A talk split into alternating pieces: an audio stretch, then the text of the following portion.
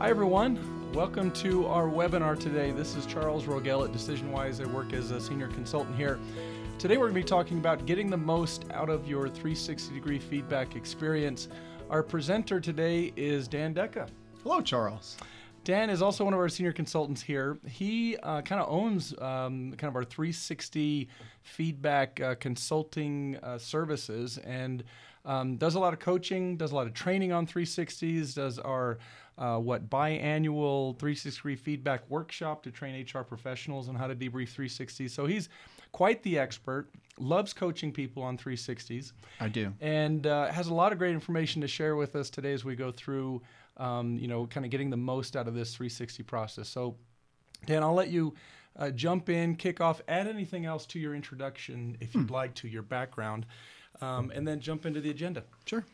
Well, Charles, it's a pleasure to be here with you. I love doing these with you. And everyone, thank you for joining us. Wherever you're joining from, we so appreciate you taking the time and spending your valuable time with us. So in the intro that I did, I wanted to share some thoughts around getting the most out of your 360 experience. I feel very passionate about this, and I love 360s, as I mentioned earlier. Mm-hmm. And let me go over our purpose and desired outcomes. Yeah. So the purpose really is to help you get the most out of your 360 experience. And whether you're facilitating the process, if you're an HR administrator, or you're a leader in a group, or whether you're just participating in it and you're doing a 360 just for you, I want to just help you get more and out of that experience and that investment. And our desired outcomes for today, generally, I want to help reduce the stress and improve the impact of your investment. Sometimes there can be a lot of stress around this. People feel pretty vulnerable. I'm doing a survey. Other people are doing the survey. What are they going to say about me? And it makes sense that there be some concerns, but I think if we go through this, Charles, we can help reduce a little bit of that stress.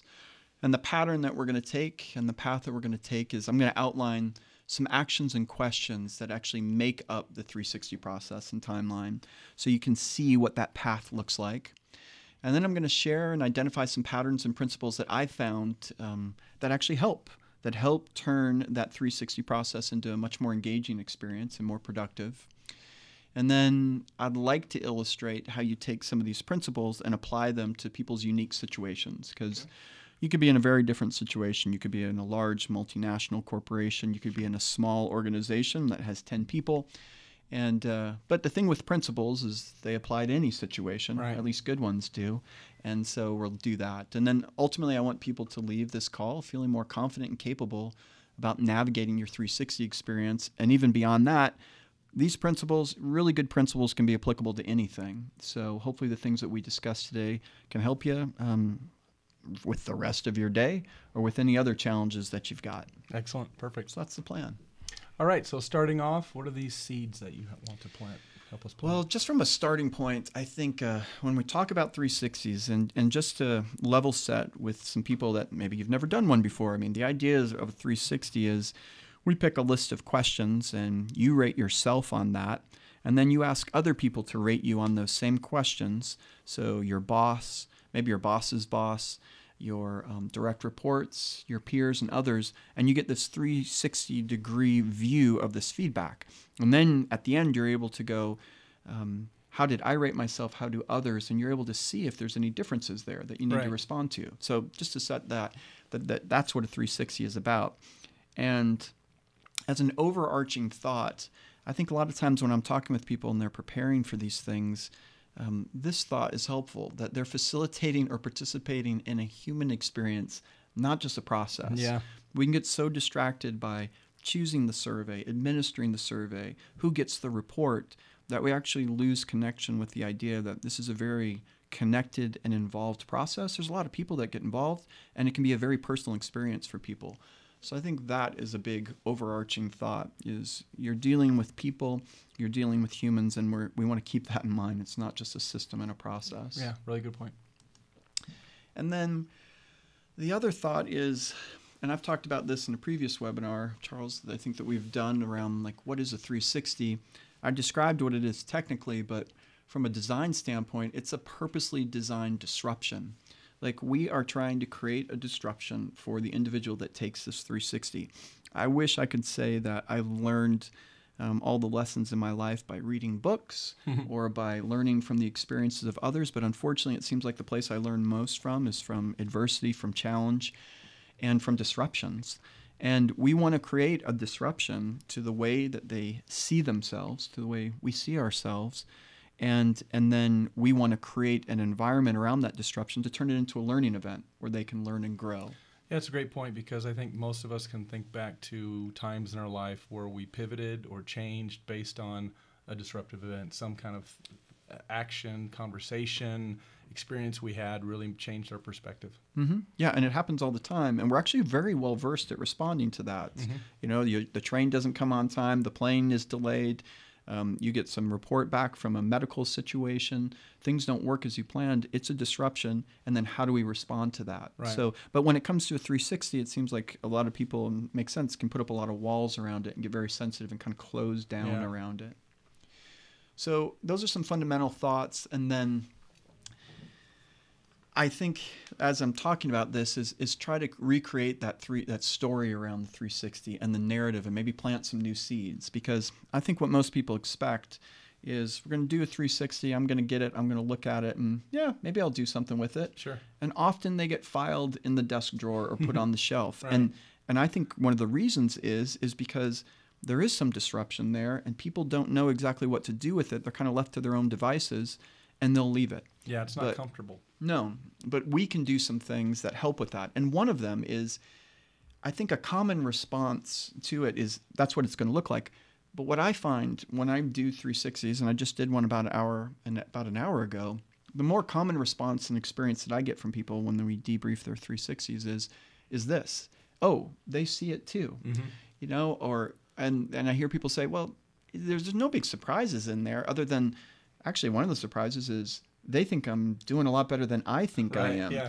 And that's a really healthy response. And people end up saying, you know, I can see why they might say these things. And they're surprised that they're not more surprised by the results.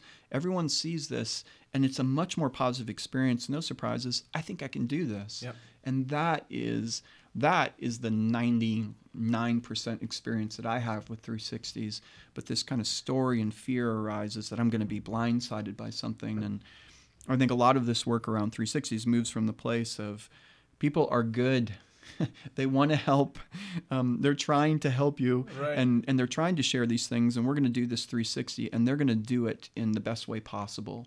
And so those are some thoughts, just a starting point, planting some seeds around a different narrative around 360s. Great. Charles, for the kind of plan here is I want to illustrate what the 360 process looks like. Mm-hmm. And I'm going to refer to it, Charles, as the jungle gym. This is our playground for today and for this webinar, is to illustrate this path of what happens in a 360 survey. So if you're setting it up, there are some things and some actions that you need to take. So you need to decide, which survey am I going to use? Who's going to rate me? Mm-hmm. How long is the survey going to be administered for? And then once we administer the survey and we get a report, what do we do with it? Yep. And then what's the expectation after that? What am I going to do with that report? How do I turn it into action, and how do I follow through on it? So this is the base that we'll talk about throughout the whole webinar. But I wanted to expound on some of the questions that are behind some of these steps. Yeah. So, because there's considerations for each piece of this. Yeah, and they get deeper, and some of these things are what hold people back. Is they're like, well, first I don't know what questions I'm going to ask, and I wanted to kind of put those out there so people know what questions and how to prepare for them. Yeah. So one of them is like, why are we doing the survey? Which survey are we going to use? At DecisionWise, we've got 4 different ones we use. We have an individual contributor, we have a team lead, a business lead, and an executive 360. What questions are we going to use? How many should there be? Mm-hmm. How long is that going to take? And then we get into this deeper discussion around, should we use the standard 360s, like those 4 that I described, or should we create a customized one? And you know, what I'm talking about in creating a customized 360 is, we'll take the organization's values, their mission statements, and we'll align questions and create customized questions. So when people take it, they can see their company values and mission in there. And then, well, once we determine which survey, does it need to be approved by anyone? So those are all some questions that come up for people at that start. Then when we move to the rater selection, big questions and thoughts around, well, who chooses the raters? Does the manager choose them? Does HR choose them? Does the person choose them? And if they choose them, how many should they have? Can you have too many, too little? And then, well, who approves this? You know, if we say that, yeah, the employee and the participant will choose the raters, does it get improved in any way? So then as we move into survey administration, there's questions around, well, when do you launch it? How long does it take to set this up? How long should the survey be open? Should it be 2 weeks, 3 weeks, a month? And then when do you close it? Do you close it just based on a timeline? Do you close it based on participation rates? So those are all questions there. Then we get, Charles, to I know one of your favorite parts is the report delivery. Right. And where, who gets the report? Who do you deliver it to? Does it go to the employee? Does it go to the manager? Does it go to HR? Does it go to everyone? When do they get it? When do they get the report? Like how soon after the survey is closed? How close to a debrief if we're going to have one of those? Yep. And then what do they do with it, and who do they share it with? Is there an expectation that they share this report, or is it just for them? A bunch of questions around report delivery. And then we move into action planning, and that's basically how do you take someone from getting this feedback to turning it into an action plan and change? So we believe very strongly, I know you do too, Charles, right, around the power of a debrief, and we'll talk more about that, but do they get a debrief with someone, either internally or externally to their organization, meaning internal, one of their HR people, or maybe someone that's gone through a 360 or who's been certified in a debrief process, or external, like one of us, to actually debrief those results to help explain the report and then help them create an action plan. And like, how long should the debrief be? Should it be 30 minutes or 60 minutes or 90? And by the way, where's the manager fit in all this?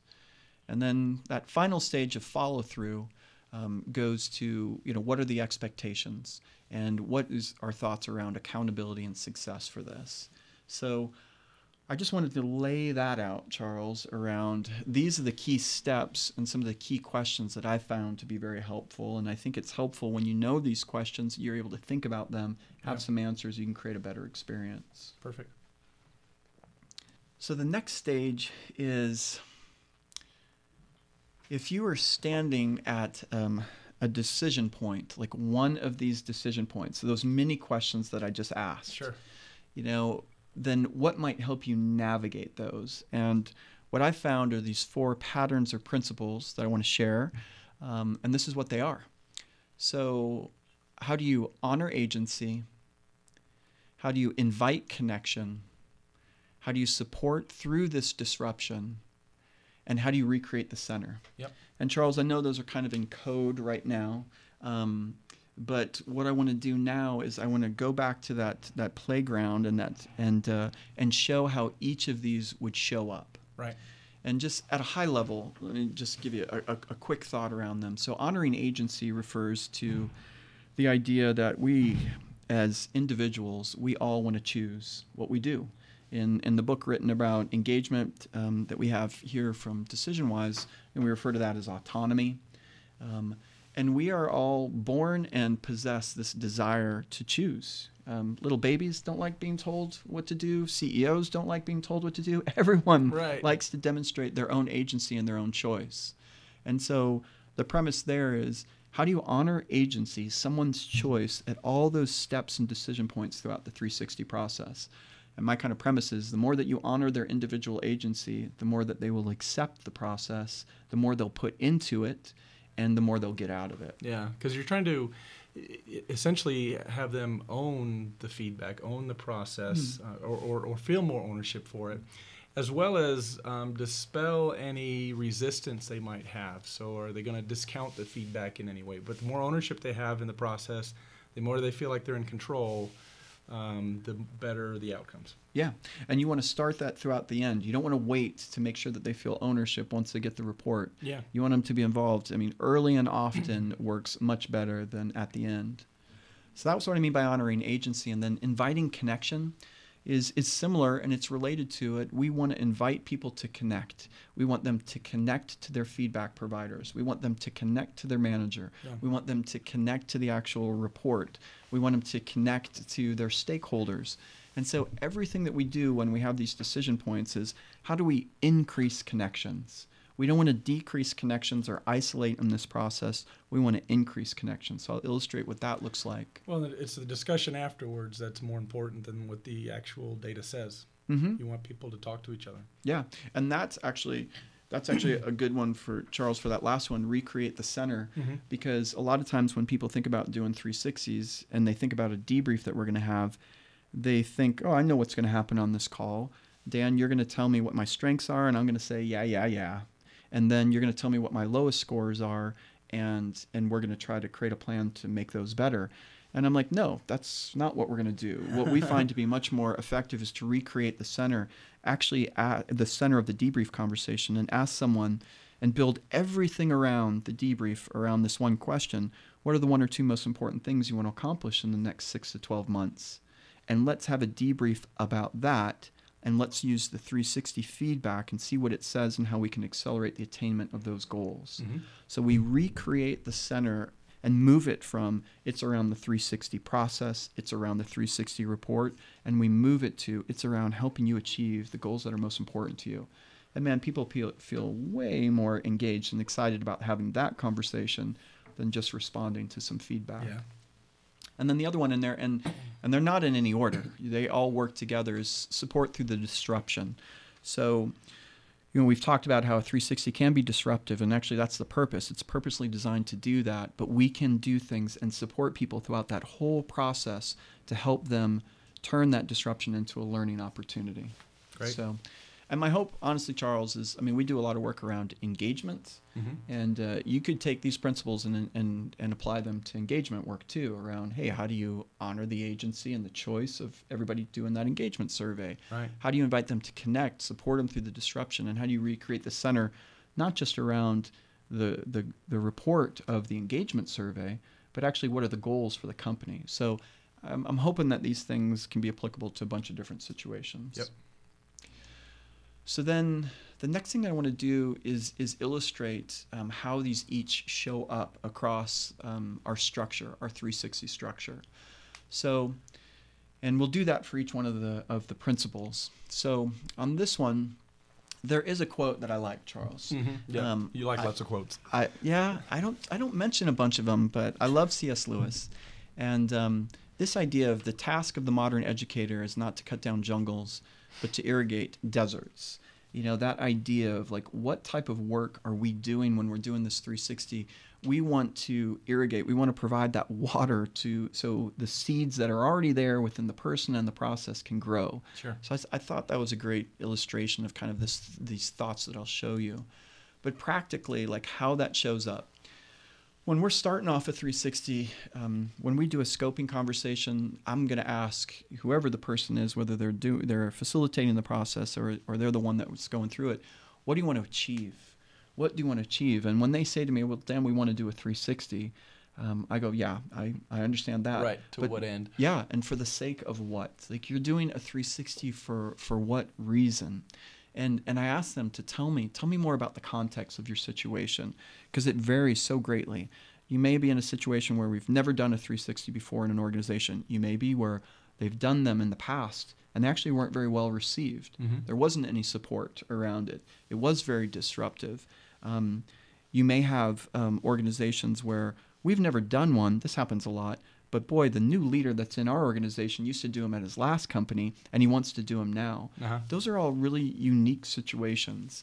And it's very helpful to have these conversations and get really clear on your scope.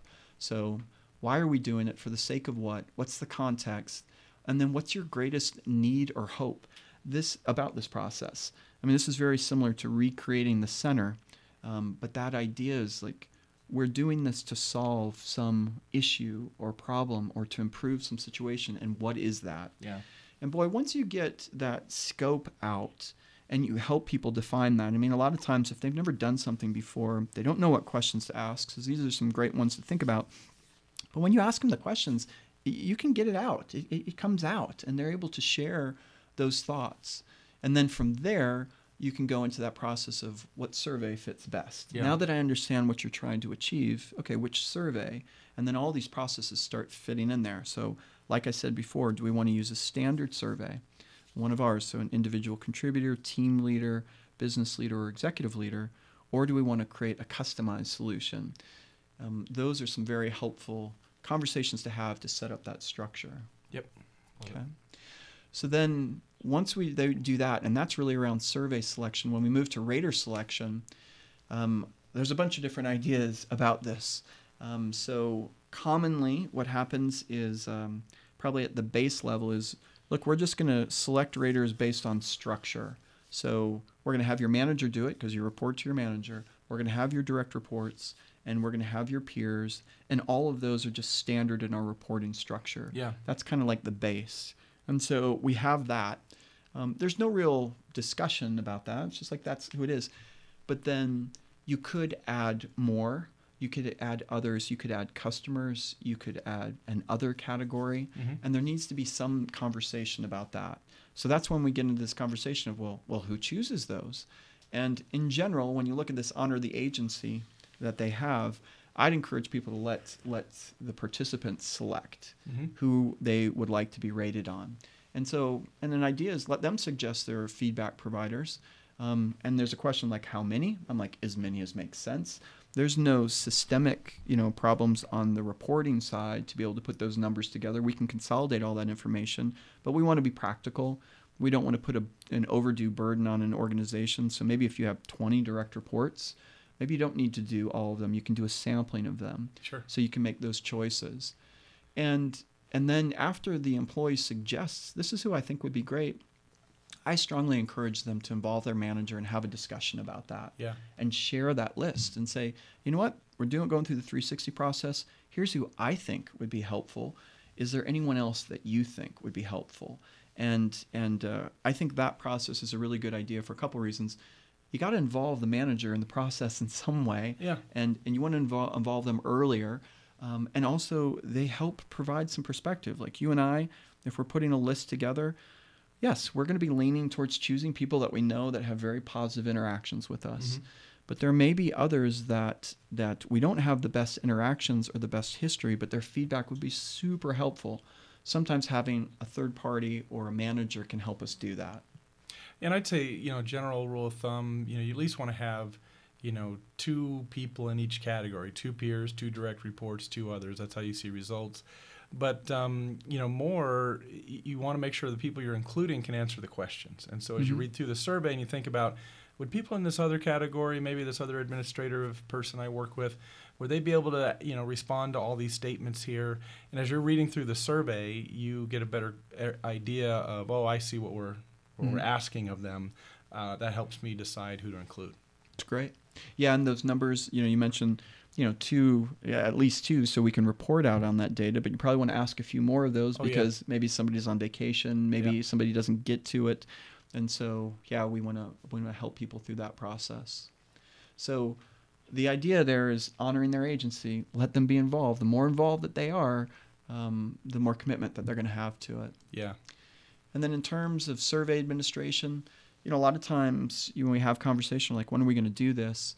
We obviously want to consider what's going on. Like right now, we've got a lot of clients and we're trying to fit 360s in around the holidays. Mm-hmm. And just yesterday, I was on a conversation with somebody who were like, hey, are we going to try to squeeze this in? Is that the best idea or do we wait till January? Right. And as we talked through it, we decided to wait till January where people aren't as distracted, but we can get it all set up now. But you got to think about holidays, workloads, business events that are coming up, HR processes, like when's your review process. Yep. Doing a 360 during the performance review process can get kind of confusing. Doing a 360 during an engagement survey and other surveys can be confusing. So we want to kind of plan that out. And also I work with clients. So a lot of times the administrator is helping with that. But you can work with clients and you can ask them. I'm working with a very large client where we're going to be doing probably 100 360s over the year, and we've created a couple different waves of 360s, and we're actually giving them the choice. Do you want to go in wave 1 in the beginning of the year, or do you want to go in the middle or at the end of the year? Yeah. And so you can give them choice about when they want to participate. Okay. So that's around survey administration. And then in terms of delivery of the reports, Or there's a bunch of options. Yeah. You know, sometimes it goes to the administrator, and so that administrator or HR will have that report. Some organizations are send it to the manager, so the manager sees it, and the manager will share it with the employee. Some go, let's send it to the manager and employee at the same time. For me, when I'm looking at how do I apply this principle, I like the idea of delivering the report directly to the participant, mm-hmm. and then letting them choose who they want to share this with. It just gives them, you know, that control, because there's always this question of like, who else is going to see this, Dan? Yeah. And we tell them, well, this is for, we always make that kind of distinction. Is this for performance or is this for development? And if it's around development, then it should be for them. Yeah. And so there's a lot of times where we say things, and I'm looking at how can we actually prove to people that we mean that. Oh, mm-hmm. It's for your development? We so much mean that it's for your development that we're just going to give that report to you. You choose to use it however you like. Yep. We're going to invite you, and I'll talk about that in another slide around, we're going to invite you to share your plan. We're going to invite you to have a debrief. We're going to invite you to talk with your stakeholders. But we're going to give it to you, and you can move as where you would like to. Sure. Yeah, because I think one thing is internally, if you're an HR or a coach at your organization, you would see the report as well, but it's mm-hmm. all about setting the expectation up front. So as you go into this, you don't want to then say, oh, by the way, we told you you were the only one that would receive it, but now we're going to give it to the managers too. Yeah. And that just automatically changes the whole dynamic of the process. Yeah, and that's a great one to kind of lean into the conversation around disruptions. Yeah. You know, like how do we turn that disruption into something that they can grow from? Well, one way we can do it with a 360 is not have a lot of disruptions through the process. Yeah. So like you said, clearly say, this is what we're going to do with it, this is when you're going to get it, and have all that around it so the timeline is set up and mm-hmm. there's structure. But the 360 is not a good place to drop some surprises on people. Exactly. And that's a disaster. And usually we'd say you might do that the second year as you're more comfortable with the process, but the first time you do this, make it safe. Just give it to the participant. Yep. It's great. And then when we talk around just like a general thought, and I'll talk about action planning in one of the other principles, but just follow through. You've got a choice. You can tell people what to do, or you can ask them. Yeah. You can tell them they need to put it into your LMS or your goal tracking system, or you could ask. You can invite them. And that kind of takes us into the next principle, so we can kind of illustrate that. Sure. So inviting to connect, which is definitely moves from a place of invitation, more asking than telling. And just again, when we look at this process, how do some of these ideas manifest? So I talked about, you know, maybe you're creating a customized survey that are around values of the organization.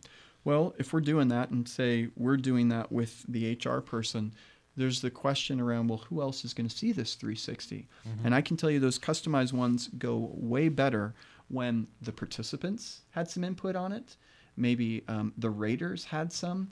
You know, if there is, you know, some values, how we match up the question to those values that people are familiar with, we need to walk through that. And the more eyes that see that, and the more people that we invite to take a look and approve those questions before we send them out, the better it works. Yeah, because everyone wants to know, what am I going to be held accountable to? Yeah. What am I being measured against? What are the behavioral expectations you have of me as a leader? And this comes into play, so then you get yourself into kind of developing competencies for your leaders too, if you're starting from scratch, so to speak, and not using a standard survey.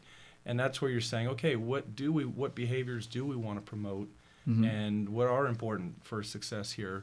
And then as you define those, you're able to then say, okay, what are the specific, you know, competencies, and then the behavior statements that we want to use to measure against that. Mm-hmm. Yeah, and even that fact, what you just described that right there is connection. Yeah. We're connecting to these values that we believe are going to make our business successful. Mm-hmm. And we want more people to understand how to display them. Well, we're going to link that together, and we're going to do a 360 about that. And making that connection is a fantastic move.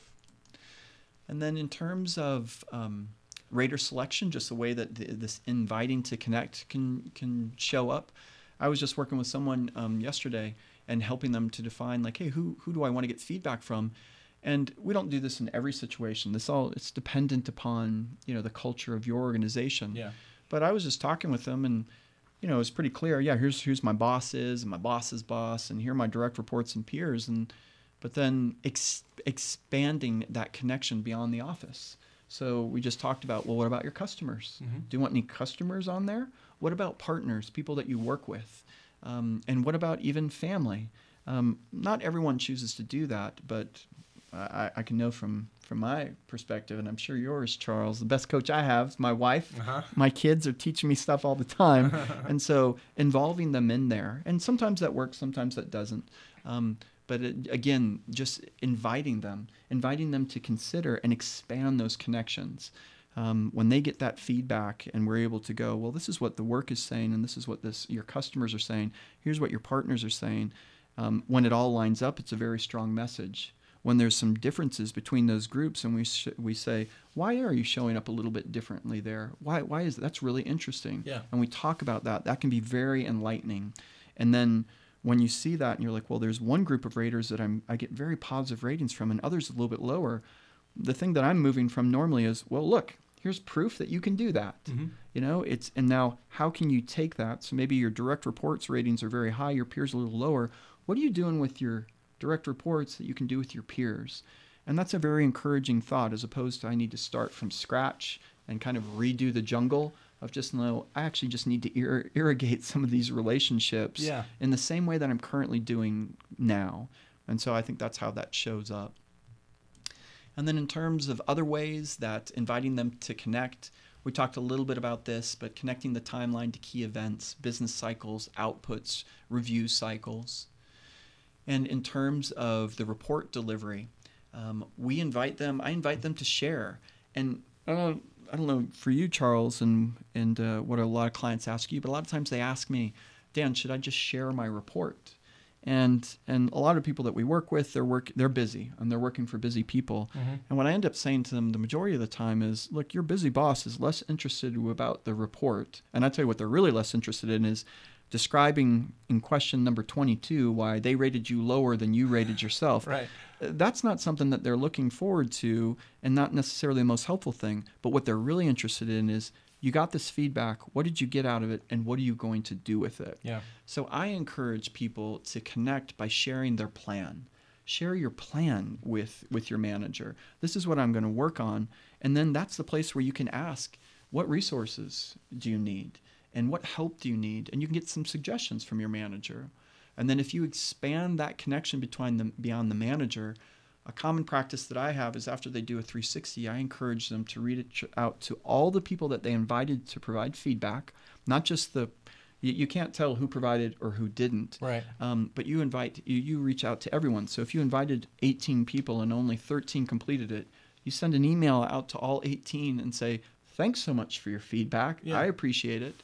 This is what I got out of it, and this is what I'm going to be working on, and I'd really appreciate your help going forward. That's expanding those connections, expanding that support network around this. And then if you go even further than that, and I'll talk about it in a little bit more detail in another slide, but the idea of, you can go even beyond that and go to what I would identify as your stakeholders. Like, when you create your own action plan, who are the 3 to 5 people that are going to benefit most from you or I getting better at this plan? Yeah. And then reach out to them and reach out and follow up with them and go, hey, I'm working on this. Do you have any feedback for me? And that can be a part of the process. That definitely accelerates the impact of the report. Yeah. And then in terms of action planning and then follow through, just try to weave this report, this into other processes that are already there. So if you already have one-on-one meetings, if you have group meetings where you're sharing maybe some developmental thoughts, if you already have a development plan that you're working on, weave it into those things. And so all of those things are about making more connections. The more connections, literally like all those little pieces in a rope that are all woven together, makes it stronger, much more likely that they will be able to take action and be successful with it. Yeah. So that's inviting connection. We've got 2 more principles, and talk about those illustrations about how do you support through the disruption. So we've talked about, you know, how a 360 is a purposely designed disruption, and how does that show up? And And this, in our little intro, I referred to this as our secret weapon, Charles, the pre-survey webinar. And this is actually really interesting. These are all kind of connected because a pre-survey webinar increases connections. But the idea of this is you could create your raters, you could get all this set up, and then you could administer the survey. And you could hope that they know what they're doing, they know what it's going to be used for, and they're going to fill it out. Yeah. Or you could use a pre-survey webinar. And what we do is we invite all of the participant and all the raters, and we invite them to a webinar, usually about 30 minutes, and we answer some basic questions. Basic questions like this timeline that we're showing right here. How did the survey get chosen? What are the questions that are going to be on it? How did raters get chosen? When's the survey going to be open? What's the expectation for what I do with the report? What's the expectation for action planning? And we answer those questions. I mean, you and I have done a bunch of these, and so we have some standard questions, basically answering those questions that I showed in one of the earlier slides. Yeah. Answer those for them, and then we also record it because we know people are busy. We record that webinar, and then we email it out to everyone. And so they have the ability to get their questions answered. And that goes a long way. I don't know about you, but I can see the difference in reports when we do a pre-survey webinar, when mm-hmm. people are up to speed and they've answered these questions. If they have questions that aren't answered, they don't share as much feedback. Yeah. If they're unsure on how it's going to be used, is it performance or development, they're less likely to provide as much feedback. It's not as open and clear. And so that one has a huge impact. Yeah, and this just kind of helps people be more mature about giving feedback. You know, as you're talking to raters, you understand, they understand how to use the scale, they understand how to respond to the open-ended comments, how the results will be rolled up so it's anonymous and confidential. So it dispels a lot of the anxiety they might have about it. They understand at the end that, oh, okay, this is just for development. Mm-hmm. And their, you know, and also how important their feedback is going to be. Mm-hmm. Yeah, and the things that you brought up around confidentiality, that it's anonymous, and being able to explain that to people and say, yeah, when you're, if we're going to take this, and if you have 5 directs that report to you, all their input's going to be consolidated into one line on that report around the question, and it's all going to be contained. So your data is combined and it is anonymous. Mm-hmm. And then telling them, we have 2 open text comments, and you know, we have our standard survey is we have a question around what is this person's strengths, what are their greatest opportunities, and we're able to explain to them, whatever you type in here is going to come across verbatim on the report. Now, they're not going to be able, it's in there randomized, and so it's not like all the comments from direct reports are in one place. There's no identifiers in there, but if I put, hey, Charles, you know, I think you're doing great, and, you know, we've been great friends since we started on the same day, then you're probably going to know who provided that feedback. Exactly, yeah. And just that people know that is very helpful. And again, on the positive side of 360s, there's a lot of people that when they put in their comments, they'll put little parentheses, hey, this is from Dan, because they're so open to it. They're so supportive, and they want the person to be so to have all the opportunities to succeed. That like, I'm providing you this feedback, and I'm open to chatting with you about it whenever you want. And so when they know that, we actually give them, when they have more knowledge and when we kind of work through this disruption and give them the green light to connect, people will actually do some amazing things. Yeah. So agreed. So that one's a big one, and you know, we do those pre-survey webinars, you know, or an internal resource can do it, but that one's a big one for us. So that's a way to reduce some of the concerns around the 360 and support through that disruption.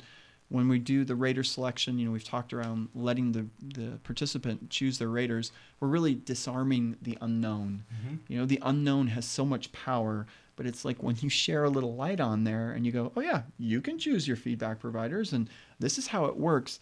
As that unknown disappears, the flow of information and communication increases, the quality of the report, the likelihood that they'll change increases. So that happens.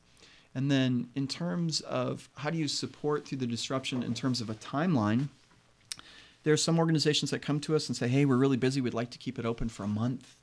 And I am generally going to them, you know what, if we keep it open to a month, I tell you what's going to happen. We're going to have some people that complete it in the first week, and we're going to have some people that complete it in the last week. Yep. And so just being able to talk with people around that, around let's make a tighter timeline, and let's reduce that, the length of that disruption.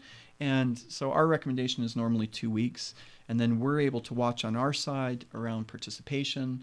If we have some participation goals, you know, we want to make sure that we hit those, want to make sure that the self completes it, that the manager completes it. Mm-hmm. But that helps a little bit. Sometimes this is an example of where more is not necessarily better. Right. Providing the structure and saying, this is going to be open for 2 weeks. And then we provide email reminders in there, but that helps reduce that disruption. And then something around the report delivery is to tell people, I'll tell you exactly when you're going to get your report. What we like to do is deliver the report 24 to 48 hours prior to the scheduled debrief. Yeah. So I'm going to talk about the power of the debrief and how important that is. But when we get that debrief scheduled and we have it on the calendar between the coach and the participant, then we send that report out. We want to give it to them so they have enough time to read through it, to go through it. You know, I tell people, go through it once at a high level and then take some notes, and then go through it at a detailed level. What do you notice? What surprises you? What are your strengths or opportunities? And come to that debrief meeting with an early hypothesis of what you think you want to work on. But we don't want to give it to them 2 weeks in advance of that debrief, where they can be obsessing about it, right. Where they can be just focused on it when it's not as helpful. And so we like that. So that really helps to reduce that disruption. Is they know the time frame, they've got some time to go through it on themselves, but then they quickly have some support. And this one around, I think one of the biggest ways to reduce this disruption is through a debrief. And Charles, I know you like this quote, but we don't learn from experience, we learn from the debrief of experience. Yeah. And I mean, there's so many examples of that. You know, like you don't necessarily learn from a crash. You know, maybe you're snowboarding or you're mountain biking and you crash, but you learn from the debrief of it, of just like, hey, what did I do? And did I hesitate, or did I go too strong, or was I too hard on my front brakes if I'm mountain biking? And then even in a meeting, you know, we'll have a meeting and we don't necessarily learn from that. We may have some experiences and some feelings of like, that went really well, or that didn't go that well. But where we really learn from is the debrief of that, to be able to go and have a conversation with somebody. Hey, what did go well? Because if you just go, it went well, you can't do much with that. But if somebody tells you it went well because you had a purpose and a desired outcomes and an agenda, boy, that's reinforcing. I can move with that. Or it went well because you admitted you didn't know what you were doing, Dan, and you were stumped. Just opening that up. So it's the debrief of experience. So getting specific on that, we find that it greatly helps when someone has a debrief. And there's always the choice, do you want to do it with an internal consultant? Do you want to do it with an external resource like us? There's pluses and minuses to both of those. Those debriefs can be 30 minutes, 60 minutes, 90 minutes. And that is a critical part. And I'll talk in the next slide around like what we actually do in that. This is the right time. What we do in that is we actually help answer the questions about the report, how to read it, which point differentials are important and significant, which ones aren't. How do you look at a 360 report? I was just talking with someone today with a financial background, and I said, this is not an income statement. Yeah. We are not talking about decimals. A 360 report is thematic. It's looking at themes. And so just helping people to understand that. And then we help them to create an action plan. And an action plan that's most important to them. So that debrief is probably the biggest thing to turn the disruption into a learning event. When someone has the opportunity to talk about it, when they're actually listened to. And we've got another webinar that we've done on actually how to do that. And like you mentioned earlier, we do a certification process 2 or 3 times a year, and I go on site and do it for organizations to actually train them on how to do debriefs. But that's a big one. Are you going to talk about the Sarah model in the next piece here, the kind of the grieving model, the emotion? No, but that's a good one. Why don't you bring that up? I always like to touch on that with people because talking about disruption, whenever we get feedback and we feel like our perceptions don't match or surprising information, we go through what's called the Sarah model: shock, anger, resistance, and finally acceptance. And so sometimes we're surprised, we might be angry about it, we might feel resistance towards it. Until we finally process it and accept what we have. And it's an emotional experience, kind of a roller coaster. But you need to allow yourself to feel those feelings and process that and debrief it. And it's helpful to have a one-on-one session with someone to kind of go through that. And you really can't develop an action plan until you get out of that, right? Until you've kind of been able to feel or at least process your emotions effectively. Otherwise, if you're stuck in resistance, you won't want to really do anything. Yeah, you won't listen to it. You're not open to that feedback. But yeah, that's a great point, Charles, of all this work that we're doing around honoring their agency, around helping them connect and know that you don't need to do this alone, around supporting them through this disruption, and then recreating the center around what's most important to them are all efforts to help them move quicker through that model. Yeah. Like, we know they're going to go through it. It's normal, but we can accelerate that process. Mm-hmm. And that's really how you get more out of this experience, is by accelerating that process. And just one thought on that too, when you talked about acceptance, I sometimes tell people, and they're pleasantly underwhelmed by my response, of what does acceptance of a 360 look like? Yeah. What a lot of times people come to it and they think is, I'm going to do everything in there that people told me to. Mm-hmm. And I'm able to tell them, no, you don't need to do that. Let's pick one of the what are your most important goals that you want to accomplish in the next 6 to 12 months? Okay. And then what does the 360 say about helping you achieve that? Let's pick one or two of those things. And that happens, and acceptance does not say and sound like, I'm going to do everything. Acceptance sounds like, you know what? I can see why people would say these things. I get it. And I'm open to focusing on one or two of these things, and I'm open to having a conversation about this. That's acceptance. Mm-hmm. And that's a lot different than a lot of times people think. It's kind of like a big burrito. I got to eat this whole 360 burrito in one bite. I'm like, if you do that, you're going to get sick. But if you take a little bite here, a little bite there, put it down, maybe have something else and come back to it, it's actually a very pleasant experience. So yeah, those are great. How do you help people move through that change model? And then our last one, our last principle that, just this idea that you don't have to do this alone. That's both around encouraging thought around a connection and around lowering disruption. The next one that we go into is recreate the center. And I've referred to this several times, but when we look at this process and we go through this, we're starting it at the beginning and asking them, what do you want to learn? How can this help you? And making that association and recreating the center, that the center of this process is not my organization or my boss is telling me that I have to do a 360. Right. The organization is presenting you and inviting you to participate in this process. And what we're going to do is we're going to do this to help you improve on the things that are most important to you.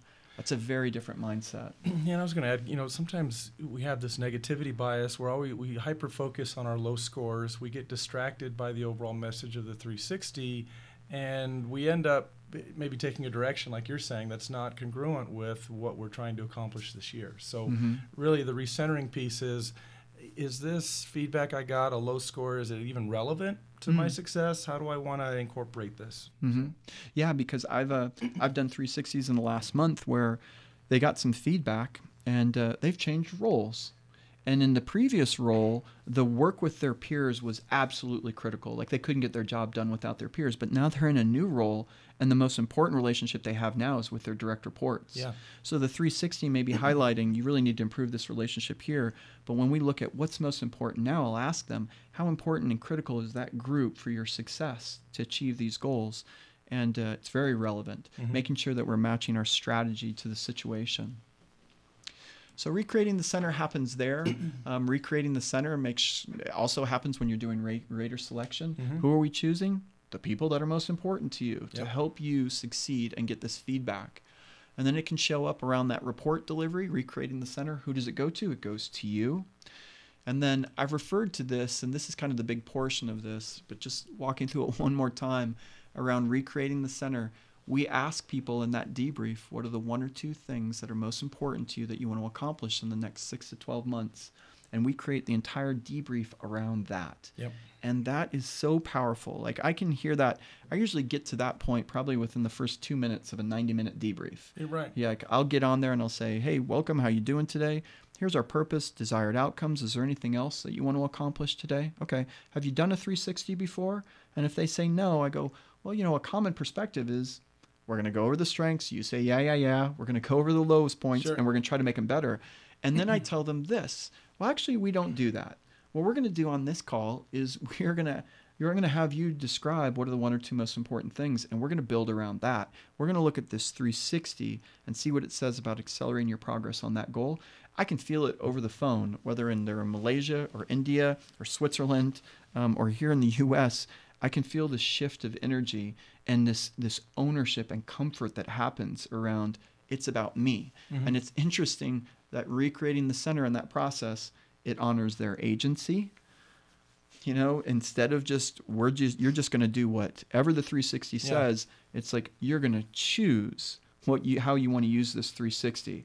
Wow, that's very empowering. Yeah, because most people, they get on the phone or they sit with the HR person and expect to be told what to do from their report. Yeah, yeah. And that's actually a challenge that we have to talk through sometimes with people. Sometimes that shows up around that, that obedience and I'm going to do whatever someone else says. And sometimes it's challenging when I ask people about this. Usually in a business environment, they can say, yeah, these are the goals I need to accomplish. But when we connect that to the power and the energy that's present there, everything else moves and flows in a very different way. Yep. So that's a big thing. And then when we're going through the debrief, we'll just keep coming back to it. We'll look at a question on there and go, hey, there's a difference here. And then we'll ask, how does this relate to your goal? Is this question important and critical? Yes, it is. Okay, let's get into it. No, it's not. Okay, let's keep moving on. So it just changes. It changes that whole interaction. So Charles, that's our main structure. Yeah. You know, and that's the idea. Is I wanted to illustrate what that plan looked like, what those key questions were, and then how you take these principles and apply them. So those are the key ones. And I'd encourage, if you have any other questions or ideas or suggestions, reach back out to us, either Charles or myself. My contact information's up here at the end of the slide. Because I'd love to hear your thoughts about it and how to continue to make it better. So in terms of just kind of wrapping up, and I do have one more resource slide for you, Charles, because I'm actually working with some clients and they asked me, like, Dan, are there any books or resources or things that I should watch or read to get better at 360s? And I've developed that. So I've got that for you. But just kind of to review this of, like, how did we do? Just asking you, the purpose of today's webinar was to help you to get the most out of your 360 experience. And do you feel better equipped to get the most out of this experience, an investment, whether you are an administrator or a participant? And then in terms of our desired outcomes, have we lowered your stress? I hope that there is less stress around this process and less stress around this process for the following reasons. Do you now understand, what these basic steps and these questions that you've answered? Can you apply these principles? Honoring agency, inviting connections, support through disruptions, and recreating the center. Can you apply those? And then do you feel more confident and capable around the 360 process? So my hope is that you are. The intent of this was to share these conversations that I have with people quite often and put them in a way where more people can leverage them. Yeah. So hopefully that was that we achieved our purpose and desired outcomes. Yeah, and I think most, the big question a lot of people have, especially in HR as they're trying to roll this out, is getting buy-in and support from the senior leadership as well as the other leaders that are going to do this. Because a lot of people think, oh, why do we need to do a 360? We give each other feedback all the time, So this helps you to kind of lower the barriers, hopefully, that you're encountering, trying to sell this internally. Great. Yeah, it's super helpful for that. And then the last thing that I have for you is just some resources. And when I thought about them in terms of books that I've read that have been most helpful for me to manage this 360 process and help people go through them, these four came to mind. So really quickly, The Great Divorce by C.S. Lewis, one of the best books ever to read about why people don't do the things that we think they should. Mm-hmm. So fantastic book. And then from Thich Nhat Hanh around how to relax. Just a wonderful book. We're trying to help people relax through this process to debrief. The more relaxed we are, the better. One of the best books I've read, honestly, about engagement has been written here at DecisionWise by Tracy, Engagement Magic.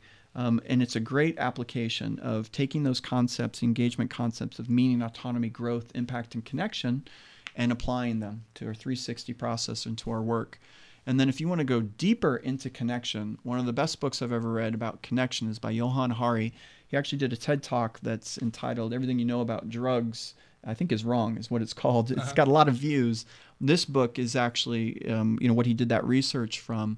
And it's just about emphasizing the connection, the importance of connection, the importance of connection, either to a spiritual connection, to each other, to our feedback, to nature, to our bodies. Super helpful. So those ones I found really helpful. And then actually, Charles, in terms of other resources, right? I'd tell you one of the best movies ever and the best exploration around the use of emotions is this movie Inside Out. Right. Understanding that they all have a purpose. Because you talked about the Sarah model and all these emotions that come up around 360s. Yeah. Those aren't things that we're trying to avoid. Those are things that we want to understand. It's feedback. It's an energy. Let's move with that. Along those lines, too, this new movie that just came out, A Beautiful Day in the Neighborhood, about Mr. Rogers. If you want to see an exploration of how to navigate through emotions, that is one of the best movies I could recommend. And then the last one, Meeting Gorbachev, around how to lead through change, one of the most fascinating movies I've ever seen. So I just wanted to share those resources so people have those.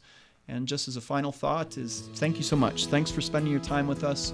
Let us know if you have any questions or suggestions. We welcome the opportunity to partner with you. And thank you so much. And thank you, Charles. Thank you, Dan. It's been a pleasure. All right. Thanks, everyone. Have a great day.